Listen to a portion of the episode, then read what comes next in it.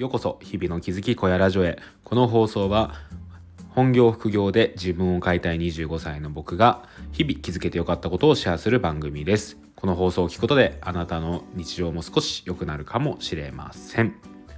はい皆さんこんばんは、えー、今はですね11月の17日、えー、夜7時半過ぎに撮っております。仕事終わりに撮っております。皆さん一日お疲れ様でした。そしてこれを朝聞いている方は、えー、今日も一日頑張っていきましょう。ということでねお話をしていきたいなと思います、え今日はですね本題でえいつからあなたはプロと言えるのかっていうことについてお話をしたくて したくて。でその後ですねなんとレターをいただいたのでレターを最後読み上げて終わりたいと思います。よろしければ最後までお付き合いください。はい。ということで、えー、早速なんですけど本題ですね、えー、どうすればあなたはプロと呼べるのかっていうことについてお話ししていきたいなと思います。うん。まあ何か多分ね僕の放送を聞いている方々って何かしらに挑戦しているんじゃないのかなと思います。そうですね、え、年齢は様々だとは思うんですけど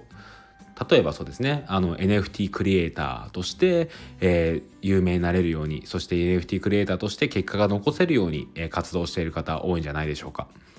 あとはそうですねこうブログであったりライターかなと思うんですけど自分で作ったブログで結果を出すためにいろいろやってる方すごい多いんじゃないのかなと思います。僕もその一人です。あとはそうですねえっ、ー、とコミュニティ運営とかもそうかもしれないです。うん。運営者という立場ではなかったとしても運営の、えー、サポーターとしていろんな、えー、立ち回りをこうしてですねよりこのコミュニティに住みやすく、えー、やりやすくするための活動をされている方多いんじゃないでしょうか。これはそうですねあの最近で言うならば結構いろんな会社でその Web3 とかにこう進出しようとしてる会社がですねそのコミュニティ運営のポジションを募集していたりとかするのでやっぱりこれもね一つの仕事としてなっていくんじゃないのかななんてことを思っています。まあそんな感じで、まあ、どこまで、えーと、その挑戦してることでどうなっていきたいかみたいなことっていうのはまあ人それぞれだとは思うんですけどやっぱりその中でですねまあなんかこう考えるのは自分がプロかどうかとかそういうことって考えるんじゃないのかなと思うんですよね。でその中でですねやっぱりこう自分はどうすればプロと呼べるのだろうかっていうことを、えー、考える方多いんじゃないでしょうか。うん、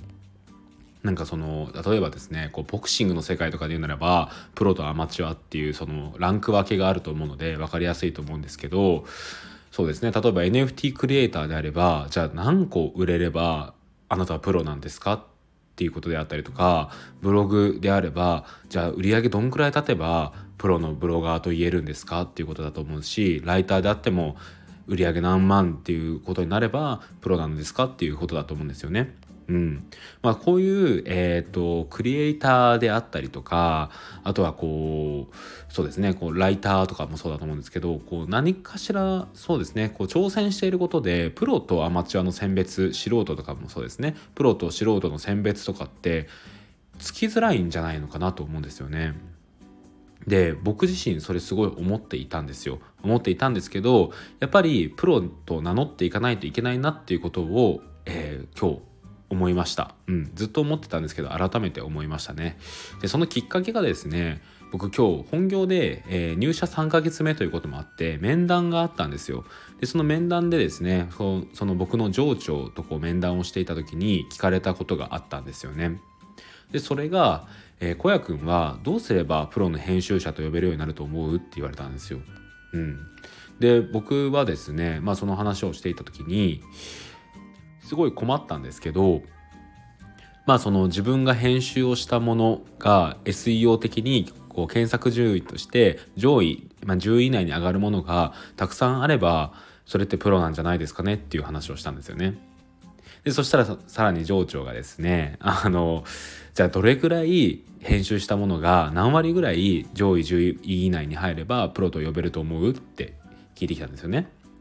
で僕これすごい困ったんですけど、まあ、かなり当てずっぽうに、まあ、8割ぐらいじゃないですか？っていうことをね 言ったんですよ。うん、でそしたらですねその上長から言われた言葉次に言われた言葉がですね僕はもうかなりこう響いてですねそして反省もしたしこれはなんだろうな今日のラジオでの言わないといけないなって思ったんですよ。うん、でその言葉っていうのがもう小屋くんはプロなんだよって言われたんですよね。もう今この仕事をしている時点でもう小屋くんはプロと名乗んなきゃいけないんだよってことを言われたんですよ。でその上でなんかその確かに自分が、えー、まだ未経験で入ってるっていうこともあって引け目を感じてるのも分かるんだけどやっぱりもう僕としては小屋くんがプロになれると思ってるから採用したんだし小屋くんはそういう意識を持ってやっていかないといけないっていうことを言われたんですよね。で僕この言葉を言われた時にもうね恥ずかしかったですね自分が。なんかその僕以前の放送でももう今からプロと名乗んなきゃいけないんだっていうことを言ったと思うんですけどやっぱり言葉の端々で逃げてる部分があったと思うんですよね。自覚としてプロとしてもやっていかないといけないっていうものはあったとは思うんですけどやっぱりどこかこう自分のやった仕事に対して自信が持てなかったりとかこのままでいいんだろうかと思ったりとかなんかやっぱりね自分はまだ未経験だからっていう逃げの思いがあったと思うんですよね。で多分それを僕の上長は気づいてですねそういう言葉をかけてくれたんだと思います。うん、いつまでたっても僕はねあの未経験だからっていう部分でこうなんか甘えもあったしうん引け目っていうか自分はまだまだなんだなっていう思いがあったんだと思います。でそれを言われた時に改めてですねもう僕は今日からプロなんだっていうか入社した時から僕はもうプロとして名乗んないといけないんだっていうことを思いました。うん、ブログの世界ではよくこう逃げの言葉を使っちゃいけないっていうことが言われるんですよね。例えば何々だと思うとか何々多分何々だと思いますとかそういう枕言葉とかをつけちゃいけないおそらくとかもそうですね。っていうのがあるんですよ。断言をしないと読者はついてこないっていうようなことが言われていてで僕はですねずっとその枕言葉とかを使っていたんですよね。こう逃げの言葉ですね。多分こうだと思いますけどとかおそらくこうだと思いますけどっていう言葉をなんだろうな、えーと、編集部内での会議を使うする時とかでもこうかなり言っていたんですよね。で多分それも良くなくてやっぱり僕もプロとしての目線を持って僕はこうですこうだと思いますとかあの僕はこういうふうにしていきたいですっていう言葉をですねもっと強く言っていくべきなんだと思いました。うんで今後ですね僕はよりたくさんの人にこうライターさんにこう依頼をしたりとかそしてメディアの設計とかいろんなことをしていかないといけない中でですねうんもうねもう素人じゃないです。うん、もう素人だっていうことを言っちゃいけないんだと思いました。でこれは最初に僕が、えー、このラジオで投げかけた質問に戻るんですけど今あなたが挑戦していること NFT クリエイターもしくはコミュニティ運営、えー、ないしはこうブログでもそうだと思うんですけどまだ、えー、やり始めて何ヶ月ですからっていう言葉はですねこれは使わない方がいいと思います。もうあなたが1作目の NFT をオープンシーン出した時点であなたはもうプロなんですよね、うん、プロという見られ方をしていると思った方がいいかと思います。そしてブログであれば1記事目を出した時点でそれはもうあなたはプロとしての意識を持った方がいいんじゃないのかなと思います。僕もそうですね。僕もできていなかったですけど、えー、同じように、えー、やっていくべきなんじゃないかなと思います。そして NFT コミュニティもそうですね。運営としてサポートをしていくのであればサポートをすると宣言した以上はそれはやっぱり自分は、えー、プロの、えー、運営のサポーターとしてやるんだという意識ですね。うん。何をするにしてもプロ意識っていうのを持つことすごい大事だと思います。確かに経験日数としては浅いかもしれません、えー、昨日やったことかもしれないですし入社して3ヶ月かもしれないんですけどそこで逃げてしまったらダメなんですよね。うん、っていうことを今日ね僕は町長と面談してすごい気づかされましたしその言葉をかけてくれた町長にすごい感謝しています。うん、なんかやっぱり僕はまだどこかで逃げてたんだなっていうことを思いました。うん、なんかその言葉に乗っかって未経験だからとかまだ経験が浅いから、えー、自分の意見はまだまだだと思っているっていうようなことを言っていたんですよね。うん、まだまだだと思っているっていうことがダメなんですよね。もう編集のプロである以上は自分の発言に自信を持ってやっていかないといけなかったんですよね。うん、これはね本当になかなかにね、あの難しいことだなと思いました。やっぱりなんだろうな謙虚さと,、えーと、自信のなさっていうのは紙一重だと思うんですよね。うん、僕は自分で自分のことを謙虚にそういうことを言ってるなと思ってたんですけど上長に言われて思ったんですけど僕はどちらかというと自信のなさからそういうことを言っていましたね。うん、謙虚な姿勢は大事だと思うんですけどやっぱり内に秘めたるはねプロ意識っていうのをね意識してみてはいかがでしょうか。はいあの本当にいろんなことに多分皆さん挑戦されていてそのどれもがねえーと、線引きが難しいものだと思います。プロと素人の線引き難しいんじゃないかなと思います。もうなのでね、もう今日からプロと名乗りましょう。名乗り感じだった。プロと名乗っていきましょう。僕もね、うん、もうもう一度覚悟を決めます。はい。なんかその、逃げちゃダメですね。あの、エヴァンゲリオンじゃないですけど。うん。っていうことをね、思ってやりたいと思います本当に皆さん多分いろんなことで挑戦されていてそのどれもが自信がない部分があったりとか、えー、まだやり始めてこれが正解なのかわからないっていうことばかりだと思うんですけど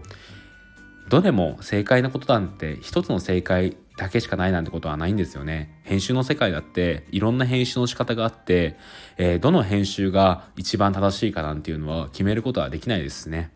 で NFT だってどの NFT 作品が、えー、引っかかるかというかその相手にとって心に残る作品かなんていうのを正解を一つに絞ることなんてできないんでなんかそういった点で言うと自分の答えは一つの正解だと思って取り組んでいくそれをプロプロとして取り組んでいくことかなり大事なんじゃないのかなと思いました。はい、えー、ということで今日はですね、えいつからあなたはプロと名乗れるのかということについてお話ししてみました。結論は今日からです。そしてこの放送を聞いた今からですね、えプロと名乗っていきましょう。そこには、え責任も生まれますがその分成長していくことができるんじゃないのかなと思います。僕も今日からもう一度ですね編集のプロライターのプロ文字のプロ文章のプロとしてやっていきたいなと思います。はい。えー、ってことで、えー、最後にレターを読んでいきたいと思います。えー、レターですね、えー、芋虫さんからいただきました。ありがとうございます。芋虫さんにギフト付きのレターを送ってくださいました。めちゃくちゃ嬉しいです。はい。レターですね、えー、強いコミュニティでは新しい経済圏が生まれ生まれるというね、放送、昨日の放送ですね、の方からこれレターいただきました。芋虫さんありがとうございます。読み上げます。えー、遅くなったけどちゃんと聞いたよ。えー、まさか送った DM についてこんなに長く喋ってくれるとは思わなかった。こちらこそいつもラジオでコメントとか取り上げてくれてありがとう。小屋は小屋ファンはこれからももっと増えるだろうなと思ってます。かっこピチココもすっかりラジオにハマってるみたいだし、嬉しかったのでこの放送は保存しておこう。なんとなく今回はコメントじゃなくてレターにしてみたということで、芋虫さんありがとうございます。うん。